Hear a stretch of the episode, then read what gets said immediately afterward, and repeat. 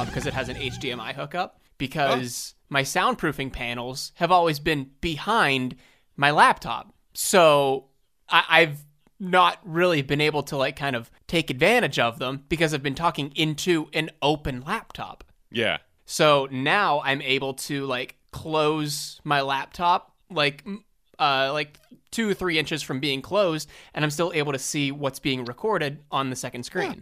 Yeah, that's how I used to use my laptop all the time. Was just as a basically a desktop. You know, I didn't move it around, but Yeah. But um, yeah, so I had that same setup with like I, I even had like a dock, which which I still do just to use better speakers. I don't know why I could just plug the speakers into the laptop each time, but no, I'd rather just plug this USB cord into the laptop each time. I don't know why. I think that's really the only thing that, and, and it gives me more like USB jacks. I don't know. I really think Yeah. that's the only thing that's that I have the dock for. now that I'm not using the monitor. Um, so should we get going? Yeah, might as well. All right, awesome. Welcome to No Hugging, No Learning. It's a show about one thing watching Seinfeld for the first time. I'm Tim Murphy, And I'm Ted Hollowell. and today we will be talking about season eight, episode nine, The Abstinence.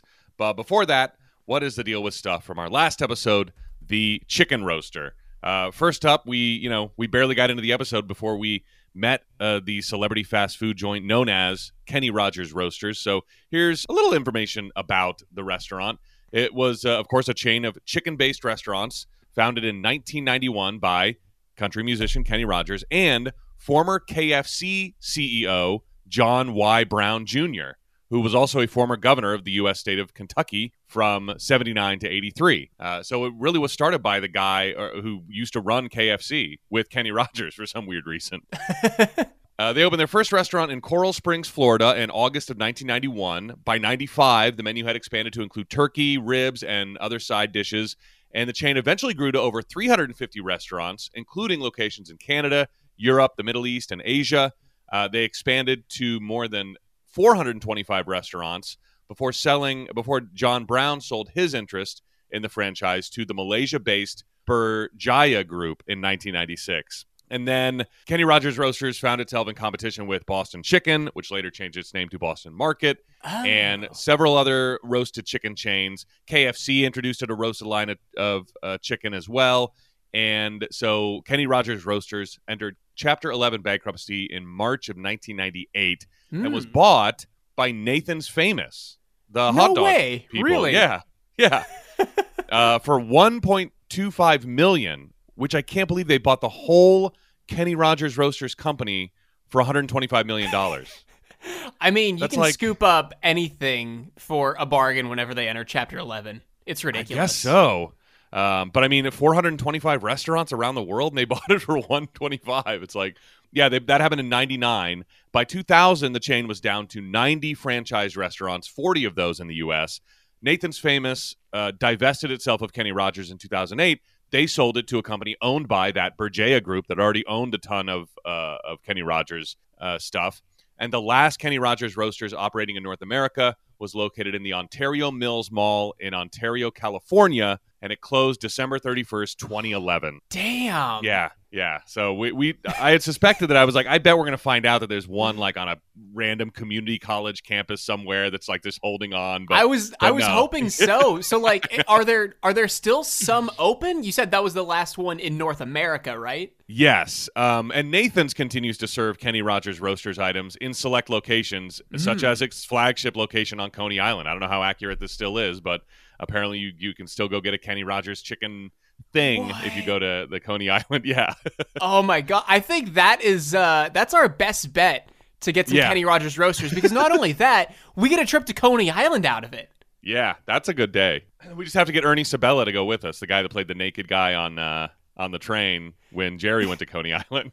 You know, I know one of the guys who has competed in uh, the Nathan's famous hot dog eating contest on July 4th. Yeah, he's uh, he's a professional wrestler, Huh. and I, I don't like know him well. I wouldn't say we're friends. Uh, Yeah, but I could like maybe get tips from him on like where to actually go. I don't know. Yeah. Probably not. He probably wouldn't even respond to my DM. yeah, I think Coney Island is probably pretty easy to navigate once you get down there. I mean, it's probably all just one big We don't need don't any know. pro tips. yeah, I, and s- I say that now as we get lost two hours into our Coney Island trip. yeah, yeah. We just they won't let us off the roller coaster. like what? Why?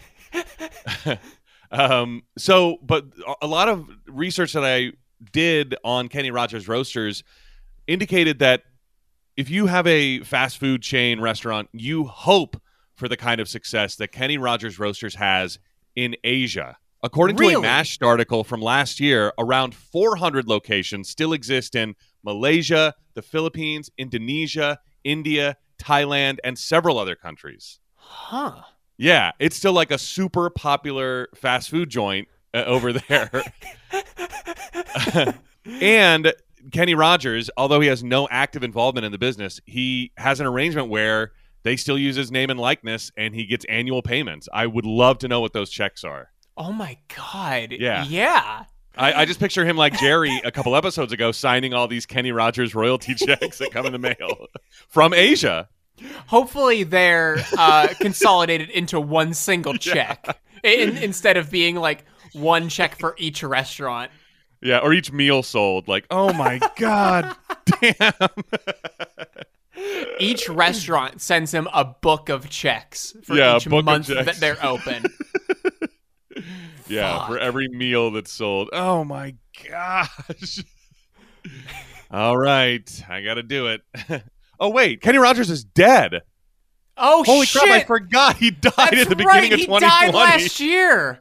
yeah, Oh, everyone was like he died like right when everything was shutting down and everyone was like Kenny Rogers dying at the beginning of the pandemic is the most uh, you got to know when to fold him shit I have ever seen.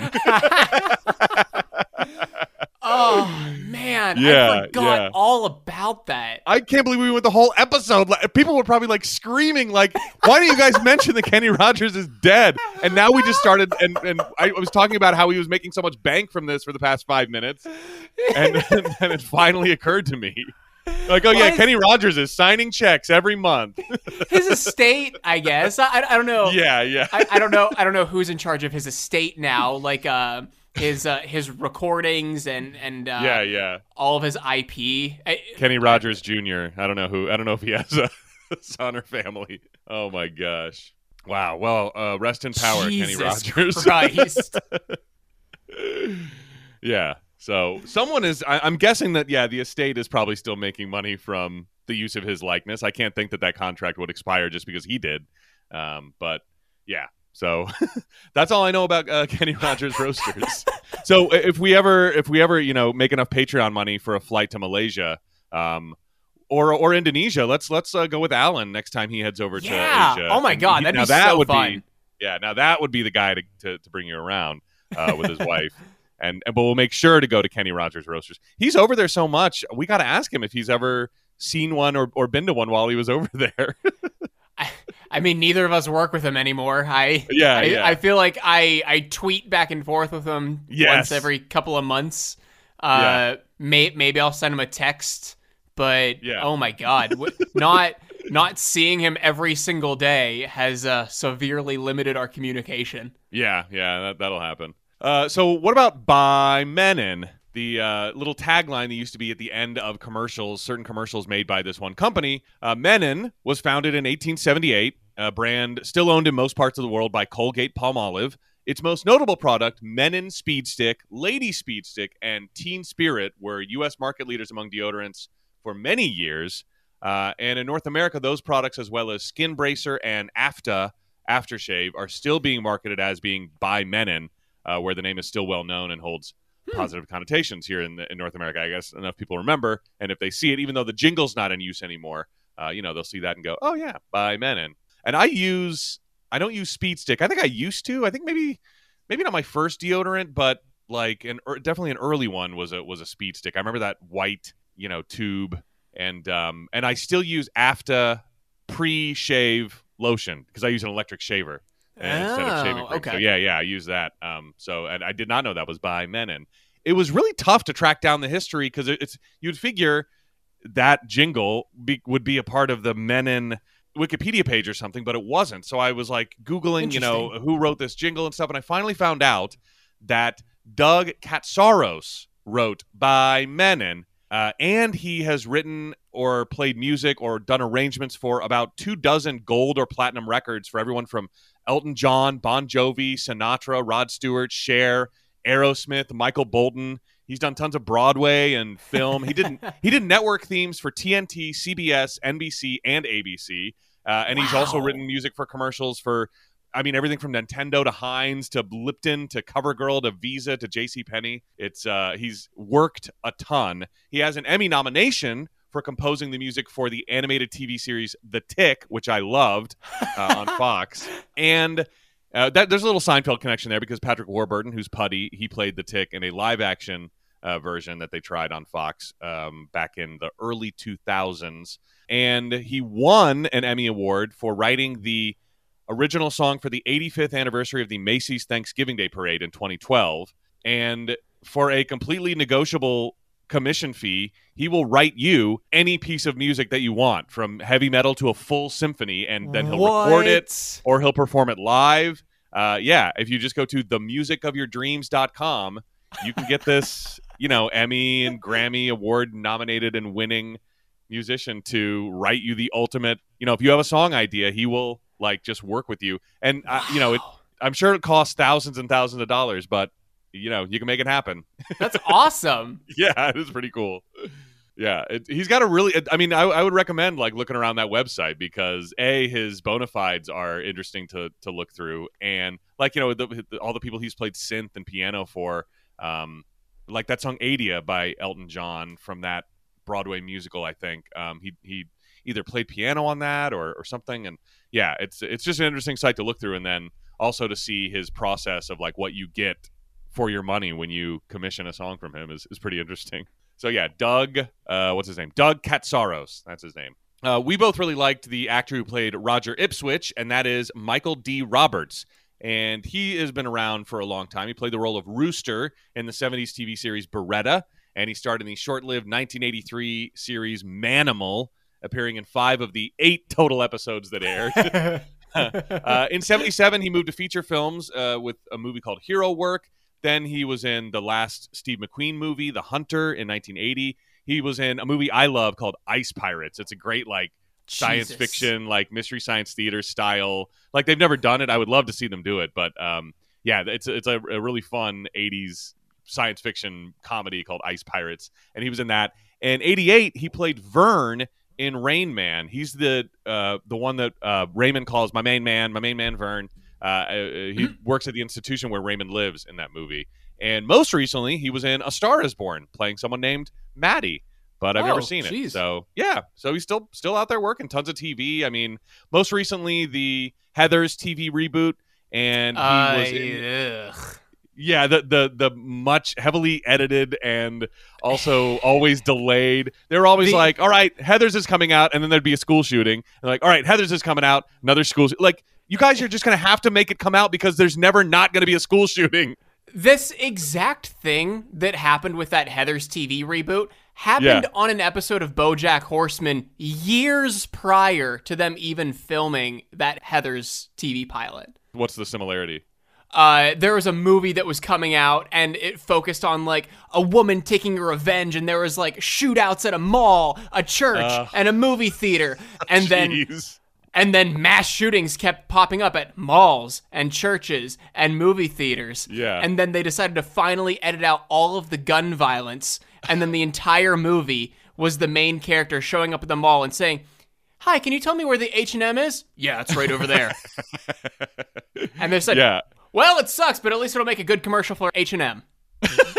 that's crazy that they thought of that storyline before it before it actually happened. That's wild. I mean, you know, it's like one of those things that I'm just surprised that I mean, yes, TV reboot aside, rebooting a beloved property, a cult classic property like Heathers, uh, someone thought a TV show focusing on student who goes, I, I guess, coming back to what we thought was a Seinfeld term, going postal and Right. bringing a gun to school would work this far into the 21st century. Yeah, yeah. Like that's what we want to see. We want to see that comedically play out.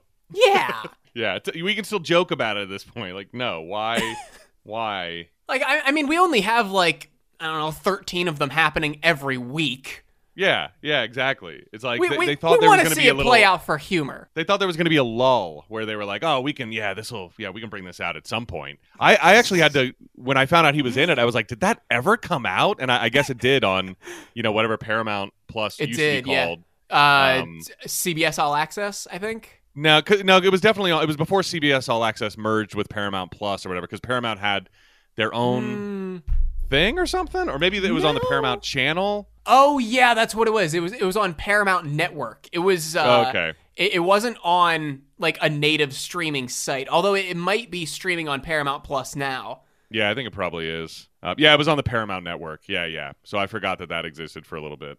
I forgot the Paramount Network was a thing. That's what took Yeah. over uh, Spike TV. Right, right. It was. It's so weird having cable ever since you know. Like I remember when it was the Nashville Network. And- Yeah. And, then the Nashville Network became TNN, and Yeah. then TNN became whatever. You know, it's like that that television outlet has just been called had so many names. It's crazy. And that's that's all in the last 25 years. yeah, yeah. What is it now? It's Uh, got. it- is it back to Spike or No, is it just I- gone? I, Finally I, gone. th- I think it's still Paramount Network. I, I think Oh, okay. I think Paramount Network is still a thing, and probably all of their commercials are just ads for Paramount Plus. Yeah, yeah, yeah. Evidently, it is still around. wow. Another interesting TV show that had not made news when I was doing this research, but was trending on Twitter yesterday. Did you see this? Girl Meets World. He was on an episode of that. Did you No. see? Oh, I don't know why it was, was- trending. It was trending because people were sharing these clips that are like maybe they're maybe in context they weren't, but they were like just really I don't know. People were calling it problematic. You know. Um, Okay. yeah, like the way they dealt with certain weird topics. Uh, people were like, "What? I can't believe." Um, like, did you know one clip that I shared? I don't know if it's problematic, but so Ben Savage, you know, was in that. Well, Fred Savage was on the show playing a college professor that I guess like assaults uh, or or puts the moves on uh, Topanga alone in her dorm room. Or something like that, and then they bring it to the disciplinary board or something. But one clip that everybody was um was posting was when it, it's like a, a a a diatribe against communism that seems like ripped out of a 1940s PSA where they explain like why capitalism is great and why communism always fails. And, and it's like I can't even do it justice explaining it because I was like this is so it was like directly from the House on Un-American Activities transcripts like it was so funny. Like oh my gosh this is weird. Uh yeah.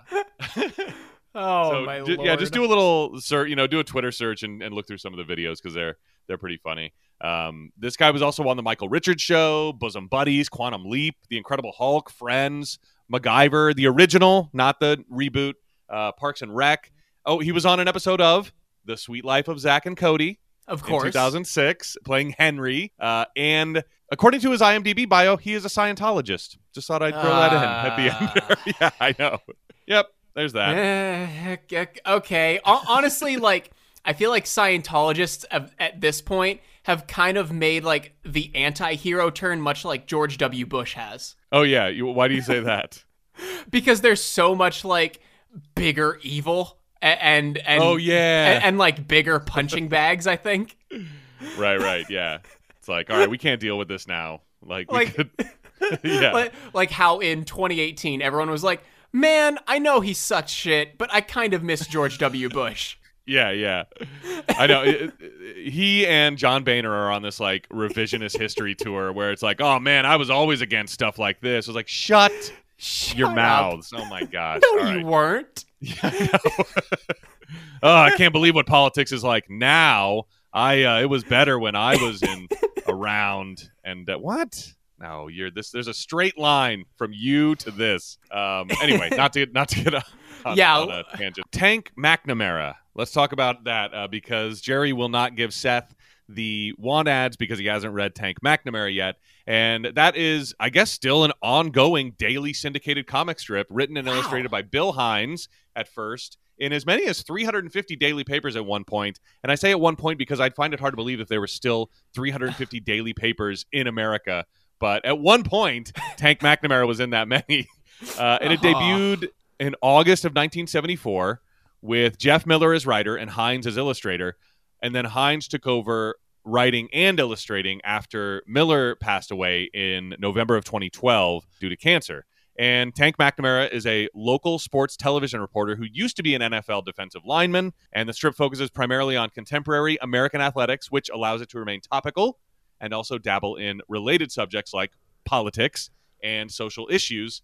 Uh, for instance, they do the Sports Jerk of the Year award every year, uh, where readers nominate the figure they found the most jerk like in the uh, past year and they vote on who was the worst. Previous winners include Terrell Owens, he's won twice. Uh, hmm. Bud Selig has won twice. Dan Snyder, uh, John Rocker. Uh, let me see. R- Ronald Curry, Roberto Alomar. Um, in 2014, the sports jerk of the last 40 years uh, to mark the strip's 40th anniversary was won by Lance Armstrong, and Dennis Rodman and Pete Rose were runners up. And then in 2020, the sports jerk of the year was coronavirus because there were pretty much ah. no sports. Yeah, because yeah. of course, yeah. Yep. And the horror, the horror. That's what um, J. Peterman says when Elaine shows him the urban sombrero. J. Peterman's behavior in Burma, not just that, but a lot of it is a direct parody of Colonel Kurtz, played by Marlon Brando in Apocalypse Now during the Vietnam War. So here's what Apocalypse Now is about. During the Vietnam War, a U.S. Army Special Forces uh, Colonel, Walter Kurtz, has apparently gone insane and is waging a brutal guerrilla war against Vietnamese forces without permission, directions, or resupply from his commanders. At an outpost in Cambodia, he commands American and Vietnamese troops who see him as a demigod, and Martin Sheen is sent in to assassinate him. And now, in the last scene of the chicken roasters, uh, you know, J. Peterman whispers, the horror, the horror. And that's what uh, Kurtz utters when, spoiler alert, he's being killed by Martin Sheen in the movie. Ah, and, spoilers, yeah, Tim. I know, I know. That's how it ends. Uh, but you know what? I think the movie's like, especially the Apocalypse Now redo or redux, however you want to say that. That's like I don't know, three or four hours long. So it's about the journey. You know, it's about the journey. Uh, and Peterman also uses line, "You're an errand girl sent by grocery clerks to collect a bill," which I thought was a weird phrase to use, and that is a line Marlon Brando says to Martin Sheen in Apocalypse Now. Only says, "You're an errand boy sent by grocery clerks to mm. collect a bill." So yeah. Um, and here's some more trivia and tidbits about the episode. It was inspired by a couple of real events uh, Alec Berg and uh, what's Schaffer's first name? I don't remember. Uh, had they've been wanting to do a story in which Kramer's apartment was bathed in red light for years because Schaffer's brother had an apartment like that. I guess there was a big sign outside, and they're like, "Oh, that would be funny."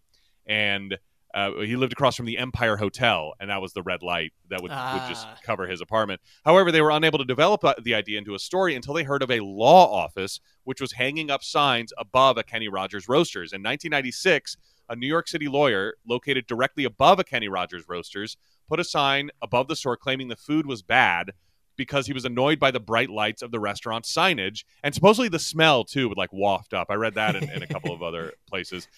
And a court sided with the lawyer saying the sign was protected under his First Amendment right. Unlike Kramer, though, Lichtman said he never liked the chicken in the first place. I think the food is bad. I think it's salty, it's greasy, and its consistency is poor. Uh, so he was uh, allowed to keep his sign up, and so that that really happened. It said like "bad chicken" or something above a Kenny Rogers Roasters. but did he yell out the window, screaming to passersby, going "bad chicken, mess you up"? Mess you up. I don't know. I don't know. I wonder if that would be covered under his First Amendment, you know, free speech. Uh, I don't know. Uh, the real Kenny Rogers Roasters restaurant chain initially balked at this episode, claiming that the scene in which Jerry covers everyone's food with rat fur would be bad publicity. And the writers said they would change that storyline, but they admitted later they were lying and they had no uh, ideas or plans for a rewrite. So they just did it anyway. Uh, but in the end, supposedly Kenny Rogers himself supported the episode and said it was excellent publicity, free publicity, and the restaurant supplied the cast and crew with a catered dinner. Wow! Wait, yeah. one one catered dinner for like an entire thirty minute commercial? I feel like that's uh, a, a, pretty lopsided trade off. well, yeah, I think they let them film either in a real. I still can't figure out because I saw in the Wikipedia article it did say that they filmed a little bit in a real Kenny Rogers Roasters, but I still don't know. That that really seemed TV setish to me. It didn't look like a real restaurant. It didn't look like on location shooting. Seinfeld on location shooting looks has a certain look to it, and that didn't have it. You know. Yeah. Um, so I, I, I, don't, I still don't know whether they just brought stuff in, what they furnished. The you know the the containers all have the logo on it and stuff, so you know that was from them. But um, yeah, just just one dinner though. Oh well. Kramer uh, actor Michael Richards was pretty much a vegan, I guess, at this point. So during the scene where Kramer eats chicken in bed, he actually uh, only chewed chicken skin and then spit it into a bucket between takes. Um, it didn't. It really didn't look like that to me, but I, I, I found that somewhere. But but also, you know, they, they normally do that with eating scenes anyway. And I talked about that when Wayne Knight. I was talking about Wayne Knight um, annihilating that chicken leg. I was like, I wonder how many of those he actually had to eat, or if he just like held it in his Yeah. mouth and, and spit it out. Because that's normally the way they do it. They won't eat. But who did I hear? Man, there's an actor I remember hearing a story about that like just would eat everything and didn't want the spit bucket. I don't know. I don't know who that was. It's, it's like a funny story though. It's like no, he just ate every single thing that was in front of him, like every take. Um, I I'm not sure who that is, but I know on the opposite end of the spectrum is Zach Braff, who when if you look at any of the cafeteria scenes in Scrubs, his plate is always empty. Huh. no, I never noticed that. Yeah. He never he never even sits down with food. That, at least that's what he said on their uh, Yeah. Um, I, I I haven't gone back to watch it, so th- I'm sure there's like some scenes where he has food and he just doesn't attempt to eat it, Yeah, or yeah. like cut into it or anything, because he said like it's just a hassle with continuity. Yeah, how much food is left on there, or you know, the food gets old and you have to replace it, and yeah. Uh, according to director Andy Ackerman, Jerry Seinfeld pulled off his Kramer impression as perfectly at the first rehearsal as he does in the finished episode.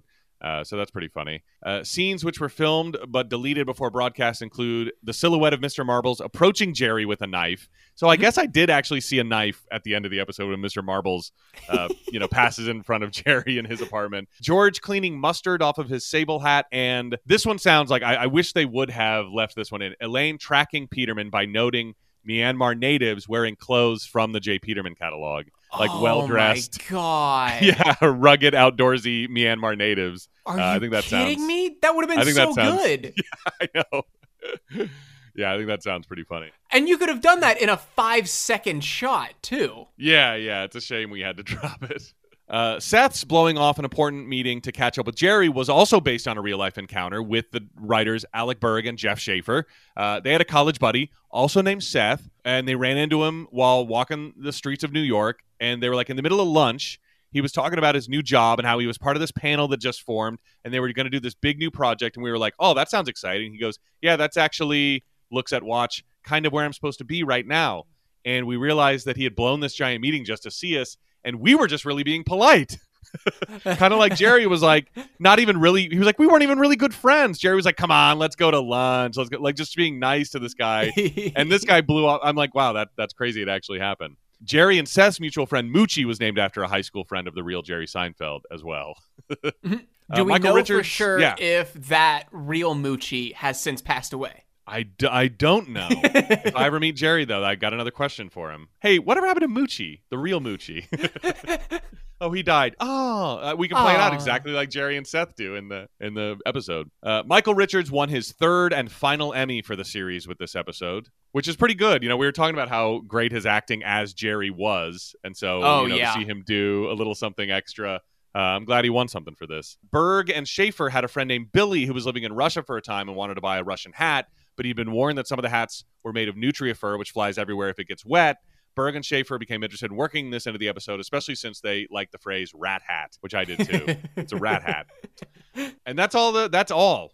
I know it was long this week, but there was a lot of information, a lot of homework. Oh man. Uh, all right. Do we have any like news or anything? Um, in the name of brevity, I'll only go over the one that's really timely because Us Weekly talked to Jason Alexander for some reason this week, and uh, they asked him where George Costanza would be today. And without getting into spoilers, um, let me see. I'll just say that uh, he said, uh, I, "My imagining is that George is probably quarantined in with his parents and refuses to leave the room. He only eats through some sort of food app and will not come out of his room. His parents are wearing 15 masks."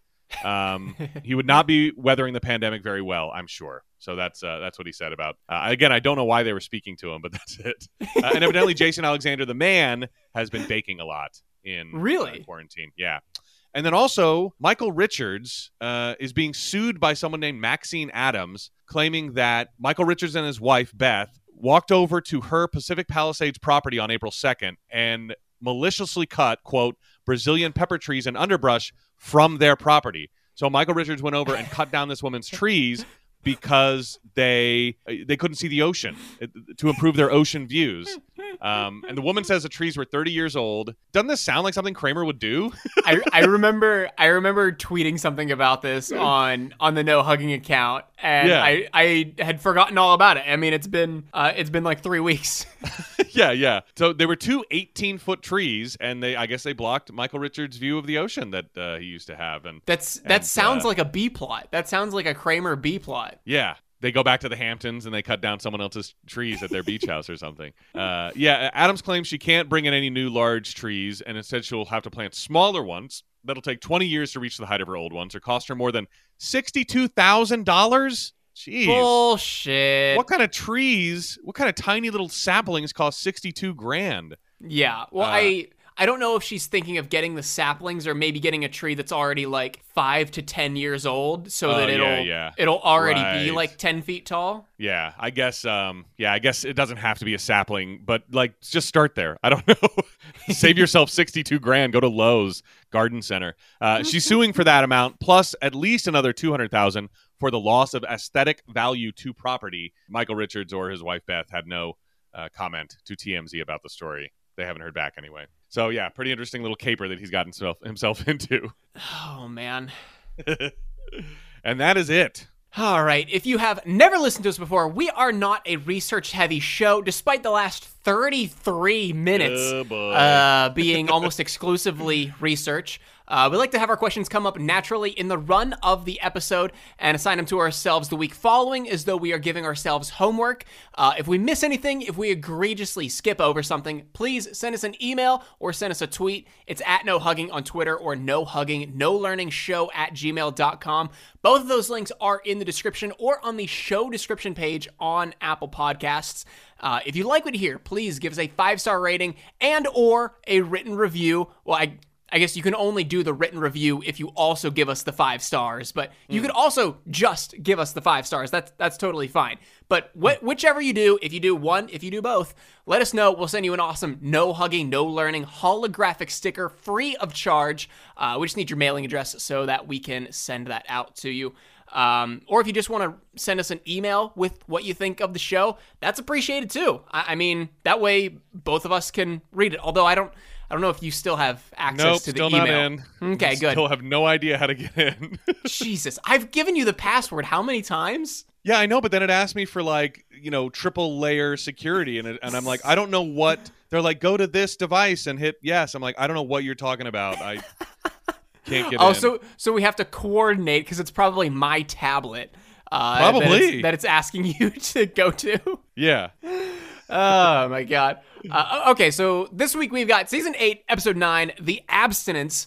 Original air date November 21st, 1996. I was three years, 11 months, and one day old. Uh, and Tim, if you're counting this episode and every other episode we've got left, we have 36 episodes until we become a um, Hollywood vandalism podcast. No, Where's that? uh, I, I was thinking like with Michael Richards and uh, cutting down oh, trees. I like that. Nah, Yeah, yeah. I don't know. I don't. I don't know how much. Uh, how much of a run we'd get out of that. We could probably do, um, you know, Hollywood neighbor feuds, you know, because those are always popping up in the news. Like this Hollywood person, like threw something over the fence of the of their neighbor. You know, there might be something there. Delve into a. Might be. These are all Uh. free ideas, by the way. If literally anyone wants to start one of these ideas, these are all free to have.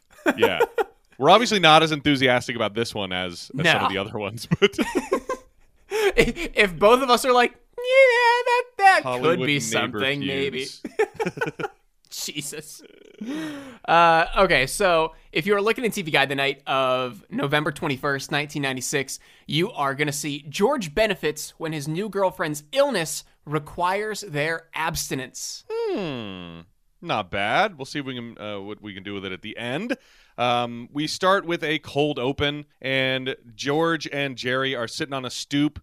Uh, whose stoop is this? Where are we? I have no idea. The the only thing the only thing like I really remarked about the beginning of the shot was, "Oh my god, this crane shot. Who who brought in the crane?" I like this. It's different. Yeah, it does. It starts up from like uh like we're kind of like in a shot of a tree in the side of a building, right? And then and then it pans down to George and, and Jerry at street level. Yeah, you're right. Ambitious, very ambitious cinematography. But yeah, who's whose stoop are they sitting on? Yeah, I don't think Jerry's Jerry has like that awning over like like a classic doorway, and I don't think George has a stoop like this. I'm like, did they just pick a stoop and, and they're just stooping it? You know, like I Can guess you that's just- not so bad. I guess this is a question for any of our New York listeners. Can you just sit on anyone's stoop? Is Yeah. that is that considered trespassing? And take up the entire stairway. Yeah. Can, can you just whatever you're eating, frozen yogurt. can you just block up the entire doorway of someone's house eating ice cream or frozen yogurt? Yeah, let us know. George asks if George, Jerry, and Kramer were flying over the Andes, who would you eat to survive? And Jerry says Kramer. Uh, well, George expected him to be picked because he's plump, and and uh, Jerry's like, no, Kramer's got more muscle, higher premium content, and George is insulted that Jerry wouldn't eat him if they were in a situation like the movie Alive. I think this movie has come up before about the soccer team that that this happened to. Oh yeah. Um, yeah. Uh, and so that's where George got the question. We're on a, you know, he's like, we're going to, why are we going to Chile? He's like, oh, we're going to a soccer game or something like that. soccer. Why are we flying over the Andes? We have a soccer game in Chile or something like that. And yeah, and George is, is insulted that, but I like that Jerry's like, well, if, if someone was cooking you, I'd have a bite or something. If someone was already having you, I, I'd try it or something like that. to, I did like to that like George that. is just like, thank you. Thank you. Uh, kind of like the whole, it, it's very much in the same line as his emotions revolving around the cult. You know, it's like, well, I don't want to be in the cult, but I wanted to be invited. It's like, well, no, I don't want to be eaten, but I'd like to be first picked if that's what it comes down to, if I have no say. In George's apartment, we start with another weird shot. I wonder if, th- if this was directed by a different, like not Andy Ackerman or something, because we've already had this weird crane shot.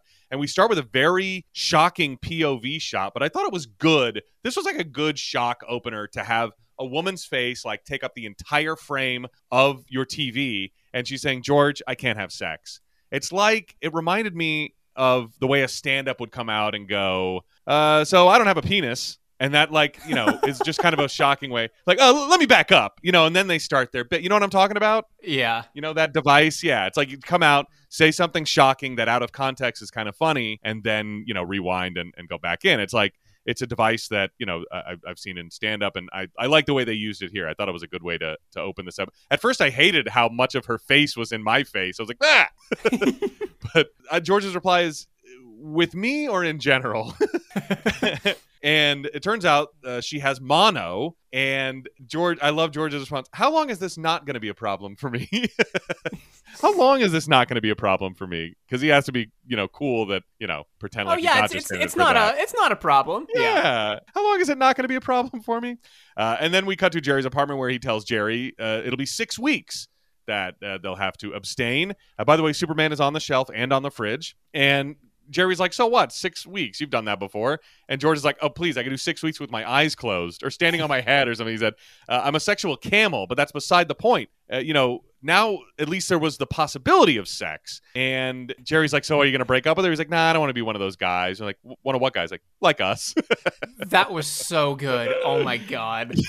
and Jerry knows exactly what he's talking. Oh yeah, yeah. And Elaine enters, and she has met a doctor. And Jerry says, "I thought the whole dream of wanting to date a doctor has been debunked." And then they did this bit about bunked that I hated. I really hated because they acknowledged that you know it, it could have been our typical oh you like bunk or i thought bunk was good no bunk is bad you you get bunked and then you Mhm. get debunked and then you bunk it again and then you get bunked but they would usually just let that slide but they dwell on this and they acknowledge their wordplay even george is like like no then you get debunked i think and then they all kind of stare off into space and then they're like but anyway i'm like no don't acknowledge it just it's part of your speech you know You can clearly tell as we get later on into the series that these uh, water cooler talk the next day isms Yeah. uh, have gotten so forced. Yeah, this one was the the the it almost ruined the entire episode for me. I, I just keep Really? going. I I keep coming back to this bit where I'm like, man, this is a great episode, and then I'm like, ah, but it did have that debunk thing in the middle that uh, wow. you know, okay. yeah, it's it's like finding a hair in, in your food at a restaurant. You know, I mean, you could be okay. eating the best steak ever, but one little tiny hair, which again they've talked about on on Seinfeld, that could just ruin the whole meal for you. I'm like, oh man, but the debunked bit, you know that that didn't taste good. uh, Katie calls, as you might remember, she's Jerry's manager. We met her in the Diplomat Club back in season six, episode 22. Uh, Katie calls with a Dayton, Ohio date. That's in Ohio, Jerry, she says. Uh, but she, he can't make it on that Tuesday, which is weird, like a, a stand up, like a one off stand up date on a Tuesday. And I don't know, it, it just seems kind of a weird gig. Yeah. But uh, Jerry can't do it because he's doing career day at his old junior high school, and George is once again insulted that he has not been invited. We cut to Edward R. Murrow Junior High, which is kind of real in Brooklyn, but it's a high school, not a junior high. Uh, That Hmm. opened in 1974. It's at 1600 Avenue L. This is, you know, so they, th- this is Edward R. Murrow High School that you see in this shot, but um, it's it's a different exterior than one you're going to see if you look it up on Google Maps, like I did, which you probably won't. But at first, I was kind of confused. I was like, that doesn't look like. Oh, it is. So it's real. Uh, and Jerry is bumped on career day for a guy with a lizard from the Bronx Zoo that the kids just love. And so, can you come back tomorrow? We cut to O'Neill's, which we've also been to in at least two other episodes the puffy shirt. And this is where Todd Gack brings Elaine to meet his parents in the calzone. It is now closed. Um, I'm sure I talked about it probably in both of those episodes. Uh, 49 West, yeah, 49 West 64th Street. It's now Atlantic Grill. And Elaine is out to dinner with Bob Odenkirk. This was so surprising to me because we we've already had the Debra Jo Rupp cameo reprising her role of Katie. Now we have Bob Yes. Odenkirk, and we're not halfway done with the cameos in this episode. Oh, far from it. Yeah, I mean, I, I forgot that you know the the uh, Katie was from um, that '70s show, and uh, yeah, so that's she's she went on to to bigger and better things, and then Bob Odenkirk, obviously. Uh, I wonder where this landed in his career pantheon. I mean, '96 and to '96, Mr. Show had to be going on at this point. I would Um, imagine. I don't know if it was. Was he on the Ben Stiller show? I think the Ben Stiller show was before Mr. Show. Yeah, I think you're right, but I don't know about his involvement. Mr. Show started in November of '95, so it had been on a year at this point. Okay. Yeah, so he had definitely done that, and I don't know. We might have to do a little dive on on where he was in his his career at this point um, next week. I'll write that down. Why not? Let's see, Bobby O, who's in theaters now in Nobody, which I'll probably check out whenever it's Oh. much cheaper. Okay, yeah, he was in the Ben Stiller show, Oh. which had actually ended already. Oh, okay. Yeah, that didn't last very long anyway. Yeah, it went from uh, Wikipedia's got a weird issue. It says uh, original release September 27th, 1992, January 17th, 1993, episode 13 August 26th, 1995. So I'm I'm guessing just from 92 to 95. Hmm, interesting. Okay. Uh, yeah, so we, we might still uh, dive in to see where he was in his career, maybe how he, maybe he's talked about how he ended up on on uh, on the show. But uh, he's also telling Elaine that he's not really a doctor. He did go to medical school, medical school, but he's failed the licensing test three times. Um, but Elaine doesn't care as long as she can introduce him as a doctor, which he does not mind. Over at George's, George and I wrote question mark question mark because we still don't know her name yet. Yeah, I was, and for that matter, we don't learn Bob Odenkirk's name until much later. But I, you yeah, know, that's that's right. George and his girlfriend are watching TV, and he can't even touch her leg. Like, surely there's, I don't know how much we want to delve into this, but I'll just say this: like, surely there's something they can't, you can do when you have mono. True, but also, um, let's suspend our disbelief for a second. Maybe she knows, okay, if we even get started doing anything, I know George. George is gonna want to have sex. Yeah, well, that's definite, but I mean. Yeah, I mean, I guess the, I guess the, um, I guess the risk is up to him then. You know, if he like doesn't care about mono, he can in the, in maybe in the throes of passion he wouldn't be able to control himself or something. But um, yeah, I, I don't I, I don't I I've never had mono as far as I know. I think you know when you have it. Um, You but, know, you know uh, when you have mono. yeah, you know it. Um, Ugh. so What- what's, I don't. what's worse, that or bunk versus debunk? Um, can I say bunk? Just to save some face. um, yeah, the, yeah, the guy who makes horrible puns every week. I didn't pick up on the irony of me talking about how horrible the debunked bit was until just now. it's do as I say, not as I do, Ted. Okay, That's- that's. Um, but I just find it hard to believe that they couldn't pleasure each other in some way during this whole thing. You know, does she have hand mono? That's what I oh you know. Jesus Christ! Like that's what you know. All right, I, that's why I didn't want to go too far into it. I know, but I know what you mean. I know what you mean. Yeah, yeah. That's We- what we I'm can, saying. We can move on if you want to move on. All right. Well, I also wanted your input on what on whether you, but you don't have to give me your input on what what you think they should have done or what they shouldn't have done. I was just like, come on, you can't even touch a leg. Can't touch her leg. Um, over at Monks, George is amazed by how much you can learn about somebody by just conversing with them. He was like, it was amazing. We just sat there and talked. You can learn a lot about a person by conversing. And Kramer joins Jerry and George and suggests that the junior high school is bumping Jerry to screw with his head. And Jerry's like, why would they do that? And Kramer says, why does Radio Shack ask for your phone number when you're buying batteries? I don't know. Which was a weird, I mean, just kind of outdated Yeah. reference. Oh my god. Um. And meanwhile, Kramer pick, takes out a cigar and lights it up in the middle of Monks, and he's immediately kicked out by the manager, Larry, who I always love when he shows up. Larry always uh, brings a great performance. And so Kramer goes out on the street and he joins a group of smokers, as well as Kyle Gass. Yes. Oh my god. I had to rewind this whenever I saw him. I was like, was that fucking Kage? Was that Kyle Gass? it was. It was KG. Oh Who's out my there smoking. god. He looks so young. Yeah, and and, and two that's two Mr. Show cast members in one episode of Seinfeld. I was hoping we'd see him again, but we never do, unfortunately. But it was, you know, he got a line, so that's good. Uh, back at the junior high, Jerry is about to go on when there's a fire drill, and so everybody has to exit the building. So once again, he is bumped for a fire drill this time.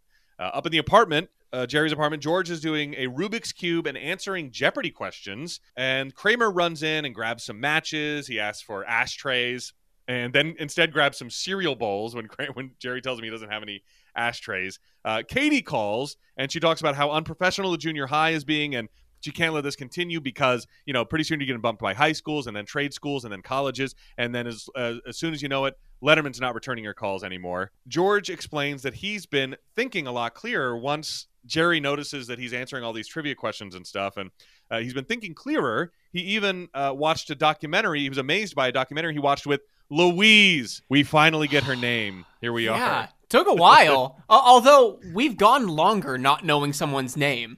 Oh yeah, it's been like the the credit scene where it's like, oh, what happened with you and uh, Sarah? Like, oh, wow, okay, this whole time that's been her name.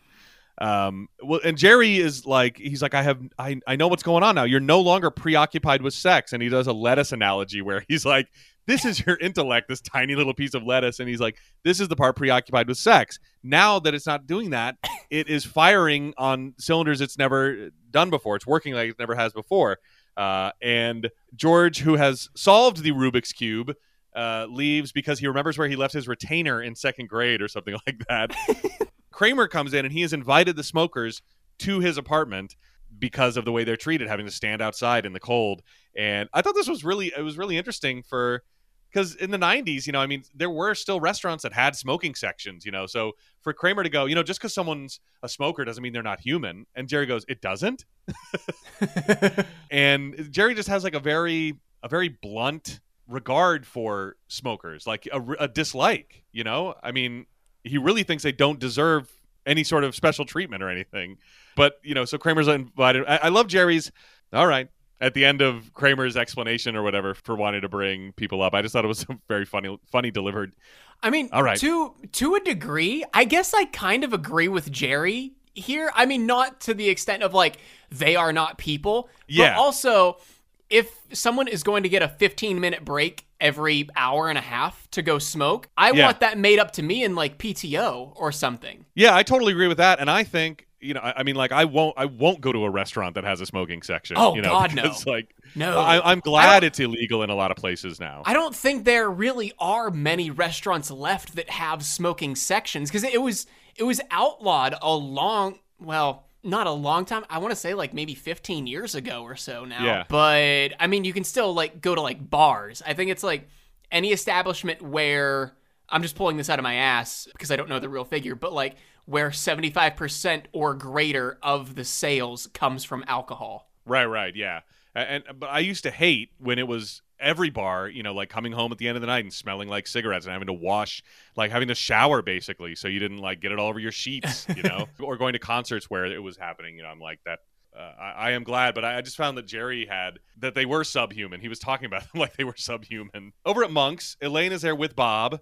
Odenkirk, whose name we still don't know, but we're about to learn it because Sue Ellen Mischke comes in. So another uh, throwback character. Sue Ellen Mischke comes in with Rick, her boyfriend, who is a periodontist. And how about this? He does Giuliani's gums. Yikes. If there's a joke that is not aged like milk. Holy shit. Oh my gosh. It's almost like inadvertently the funniest line of the episode now. I you're right. I think you're right because obviously they didn't mean for it to be as funny. Because I mean, Giuliani still looked like a human being in '96. Yeah. yeah, and not like a vampire goblin. Like if if you're the periodontist that does Giuliani's gums today, you don't want anybody to know about it. You probably haven't even told your girlfriend or wife. Like, oh, I have a no, I have an appointment. Oh, really? Who's it? Uh, nobody. You don't know them, okay? it, it's for sure not like a bragging point. Like you, you walk out of your oh apartment my. to go meet Rudy Giuliani for his appointment. Your wife is yeah. like, "Oh, wh- where are you going? Uh, I'm cheating on you." yeah, yeah.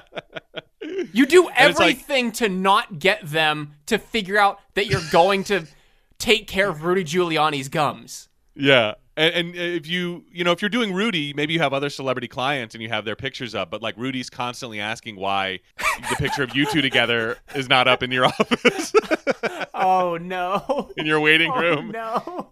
Uh, why, why why isn't uh put, put my picture up? Like oh uh, yeah oh yeah we're getting it's still at the framer. You know that seven years it's been there. I should go get it. Julie does Giuliani's gums.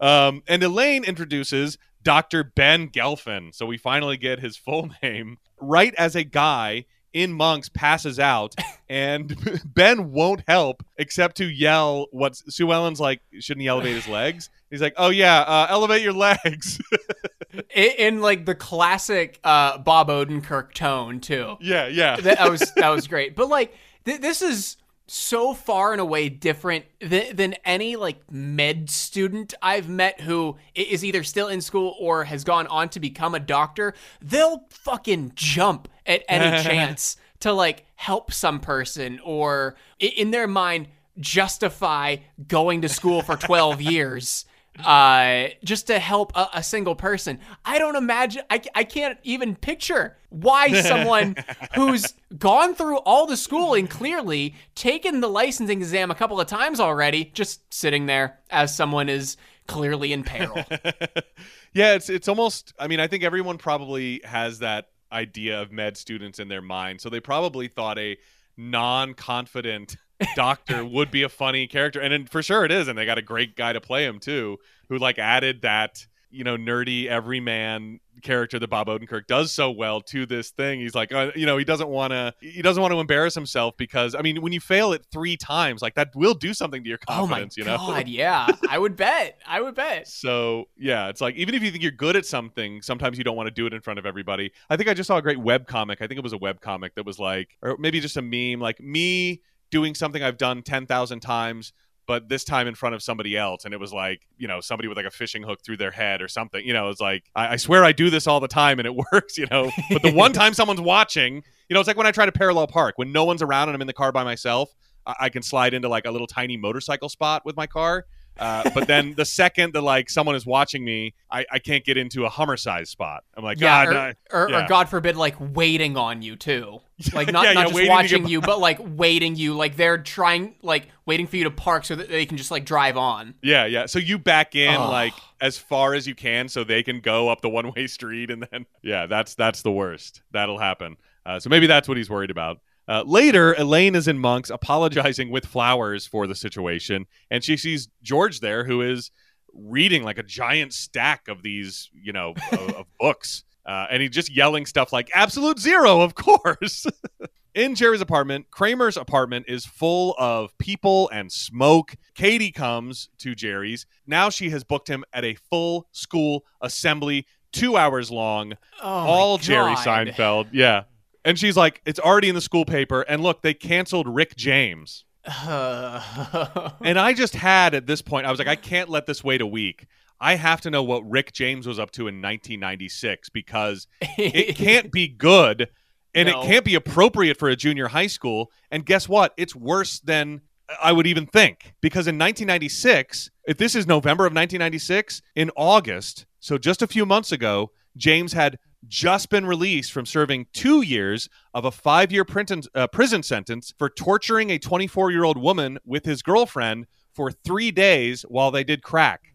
Jesus Christ. And while out on bail for that assault, they did it again to a music executive over 20 hours. And that's what he was serving uh, uh, the five year prison, just five years, by the way, but a five year prison sentence for like beating these two women up and holding them captive at gunpoint. Forcing them to do crack and uh, and and torturing them in all sorts of unspeakable ways, and that's who was speaking at. The, that's the celebrity they chose to even reference in this episode.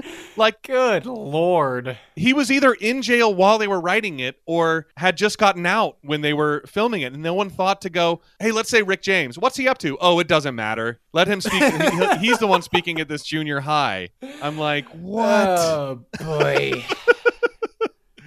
yeah pretty wild pretty wild at over at elaine's she is helping ben study for the licensing test and he's getting everything wrong he's like oh i'm never going to pass this thing and elaine's like oh uh he's just like no you're gonna you're definitely going to we'll just stop having sex uh, because I guess uh, you know has she seen what it's done? Oh yeah, she did see what it's done to George because he's reading Yeah, all those well- books. So there yeah, you go. in in that uh in that scene at Monks, she asks him like, "What's with all these books?" And George just bluntly tells her, "I stopped having sex." yeah, there you go. And so she figures the same will work for Ben. Uh, over at George's, he is giving. Oh, I'm sorry, not over at George's at Yankee Stadium. George is giving batting tips to Derek Jeter.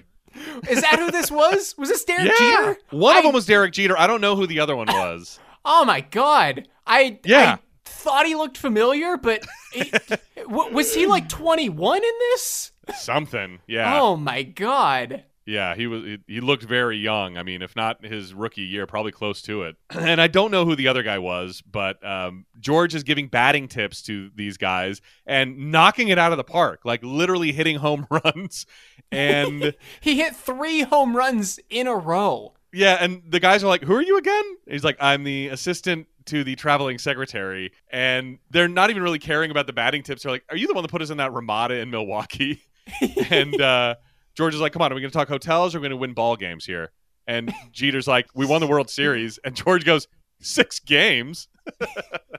Okay, so yeah, it looks like games. it looks like Derek Jeter was 22 whenever this came out. Wow, jeez. I, I love this. Uh, this is a memeable, like George holding the bat and Oh, making yeah, that like I've squiggly smile. Yeah, this is always yeah. In six ga- in like in six games, that that face is used in a lot of memes. Uh, over at Monks, Jerry is trying out his assembly. Uh, his that's supposed to be two hours. Remember his assembly bit on George and Elaine, and it comes out to nine minutes. and George speaks Portuguese to the waitress. Uh, and I don't know if you noticed this. I feel like it's kind of an elementary Spanish joke, but I loved that he ordered obviously like uh, you know two coffees. It sounds like Dos Cafes, and then he says ensalada grande, big salad. He orders a big salad, oh my god. Yeah. I didn't even pick up on that. like uh, emphasizing the grande, the big salad. En- ensalada grande. Jesus. yeah. Elaine's like, You speak Portuguese? He's like, um, My cleaning lady is Portuguese. I must have picked it up. Just picked it up from hearing it. I'm I'm Um, wondering like what the similarities between Spanish and Portuguese are. It, it I don't think it's too far off, but obviously it it's a whole different language. Yeah. And th- I mean, they're right next to each other. So, yeah, there's got to be some crossover, uh, you know, as much as like German and Swiss and stuff like that. Mm, Um, mm. Yeah. So I, I bet maybe you could get by if you knew one talking to somebody who knew the other. But yeah, there's there's got to be some differences. Meanwhile, Elaine, her, her mind, as she puts it, has been not good. Like she can barely put a sentence together. And it, the no sex thing, Jerry surmises, is having the reverse effect on her. He was like, women take for granted that anytime you want, you can put some trash out and some guy in a jumpsuit will pick it up. but now it's like a garbage strike and the bags are piling up. All of the streets are blocked and nothing's getting through. To to which Elaine just says, "I don't understand." Jerry goes, "Exactly." Yeah. So it's it's the opposite effect. I I, I really liked I, I liked the way they pulled this off with Elaine and George. I thought it was funny. Uh, up in Jerry's apartment, Kramer comes in, and his face, as Jerry said, looks like an old catcher's mitt because he's been exposed to nothing but smoke for like three or four days. And Jerry's like, "What'd you expect?" He's like, "Well, emphysema, birth defects, cancer, but not this." Uh, and we get a, another great Seinfeld moment. Look away, I'm hideous. uh, and and Jerry, as Kramer like stumbles out the door, I think Jerry Seinfeld, the actor, kind of broke in this moment. He kind of laughs, he kind of chuckles uh, as, as Kramer's leaving. I noticed. Over in Elaine's, she is cracking up doing a crossword puzzle because the clue is Winnie the Pooh, and she just Or- laughs at that. Oh no, she Winnie she yells blank. out. Yeah, she's like, "Hey Ben, I need a four-letter word, Winnie the blank." And he yells back, and I'm guessing she had totally forgotten what she asked him because she's just laughing at the word poo.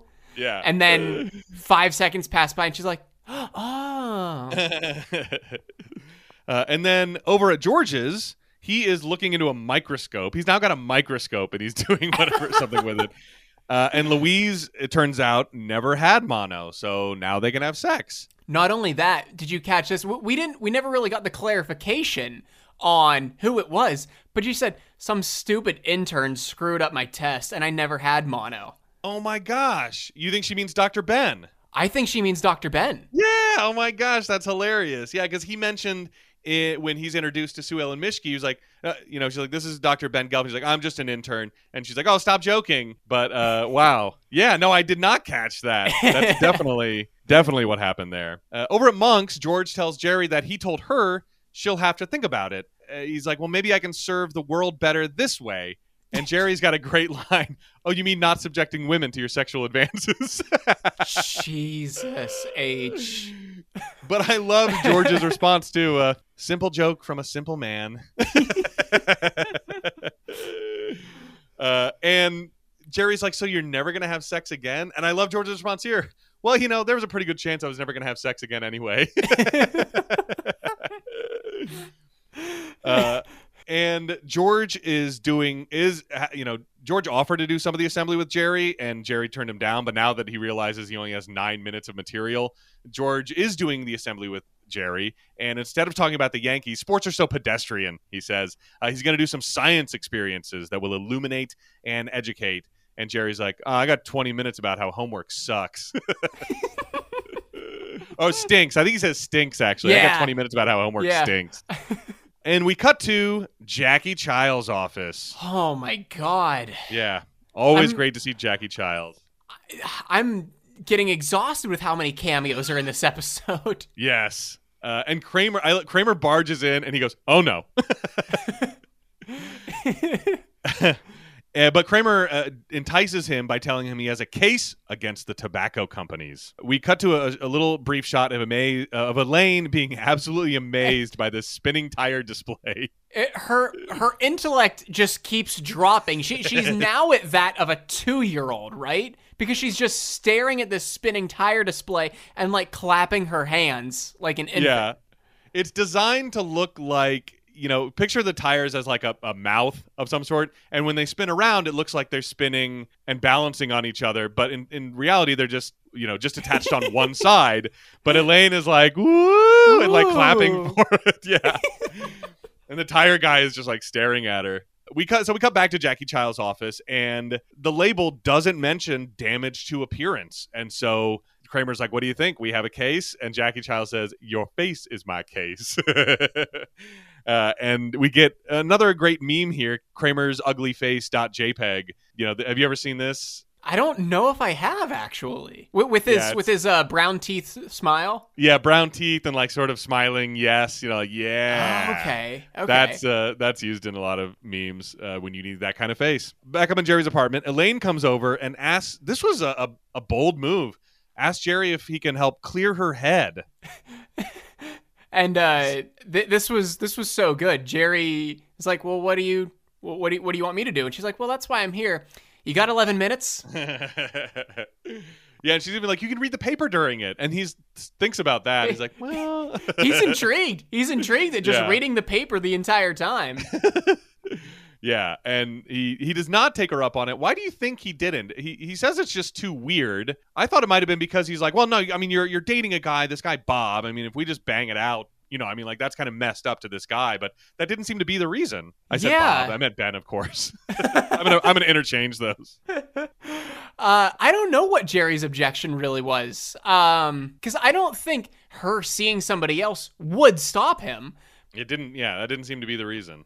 But when Jerry won't do it, Elaine goes, "Is Kramer home?" Which wow, I know. Yowza. And over at Monk's, Louise is basically begging George for sex, which I can't imagine the last time George might have been begged for sex. But when he, you know, still won't do it, uh, she leaves right as the Portuguese waitress comes over to fill up George's coffee.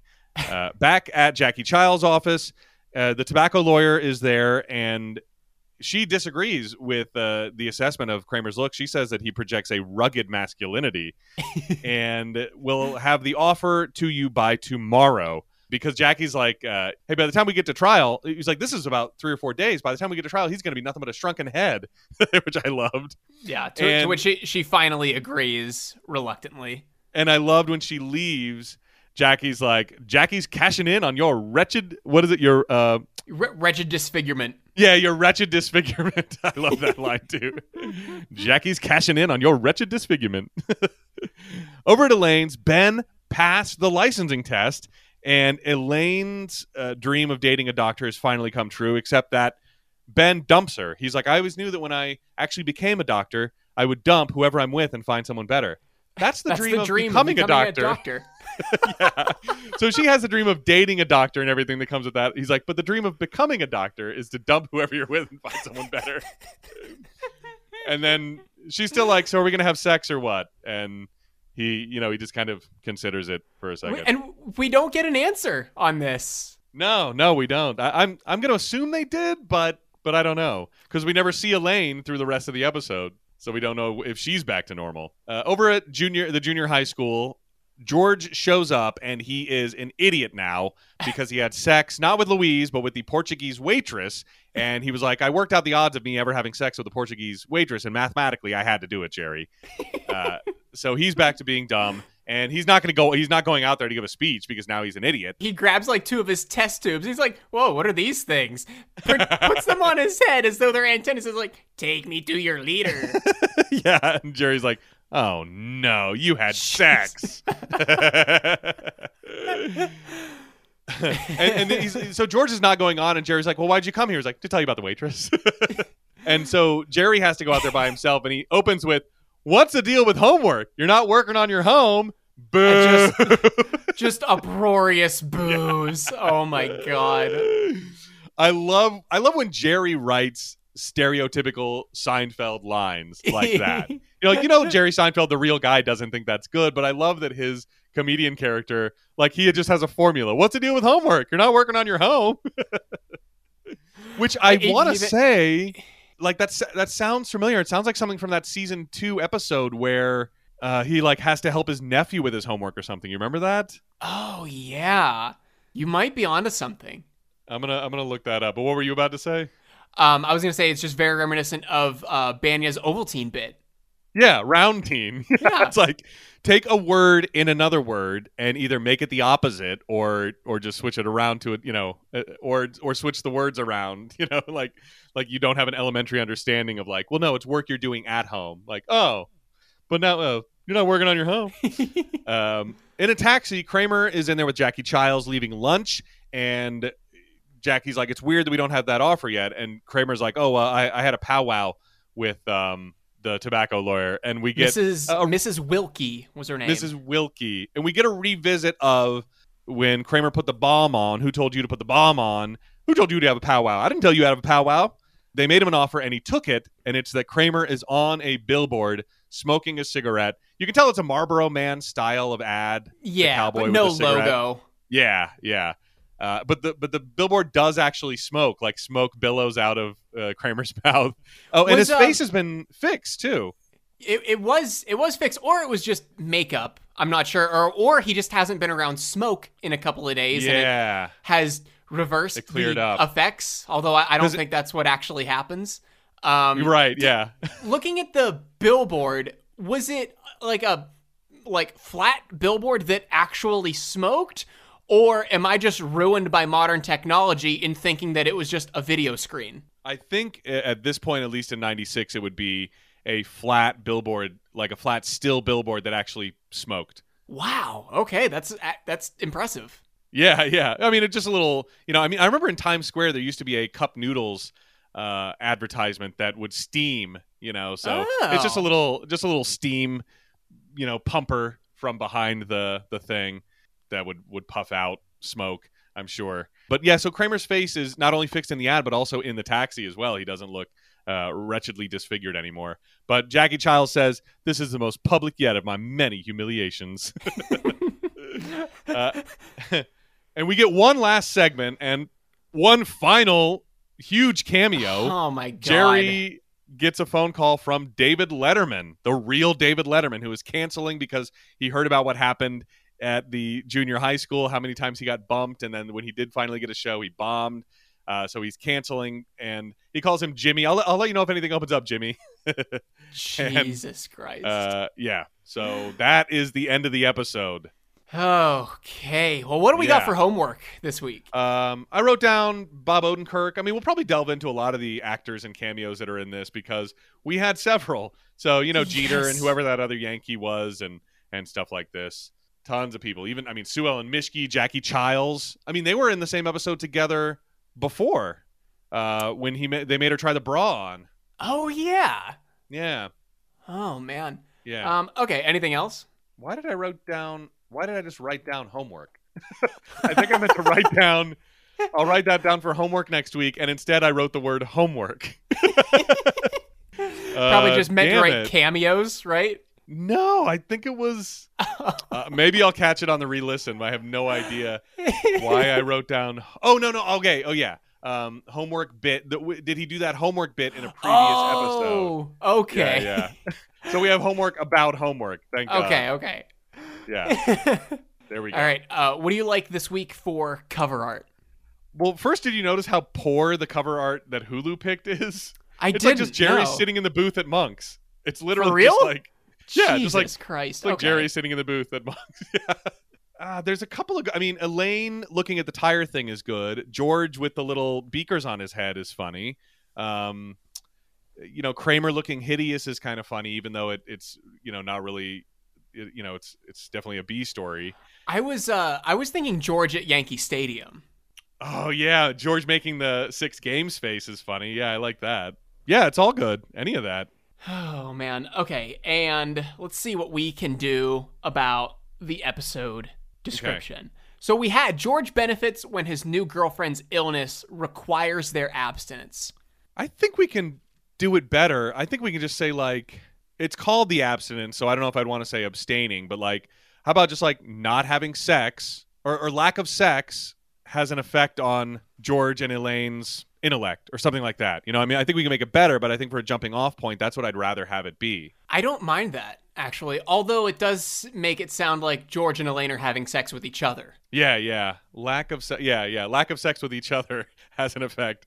Um, La- lack of sex has an effect on George and Elaine's separate relationships. yeah, but I mean, I would rather it be about their their intellect, you know, Mm, because true. it it it does it doesn't really affect the relationships. I Mm, yeah, you're right. I mean, at the, Eventually it at the end, does. kinda, yeah, yeah. Eventually, it does when it's back on the table.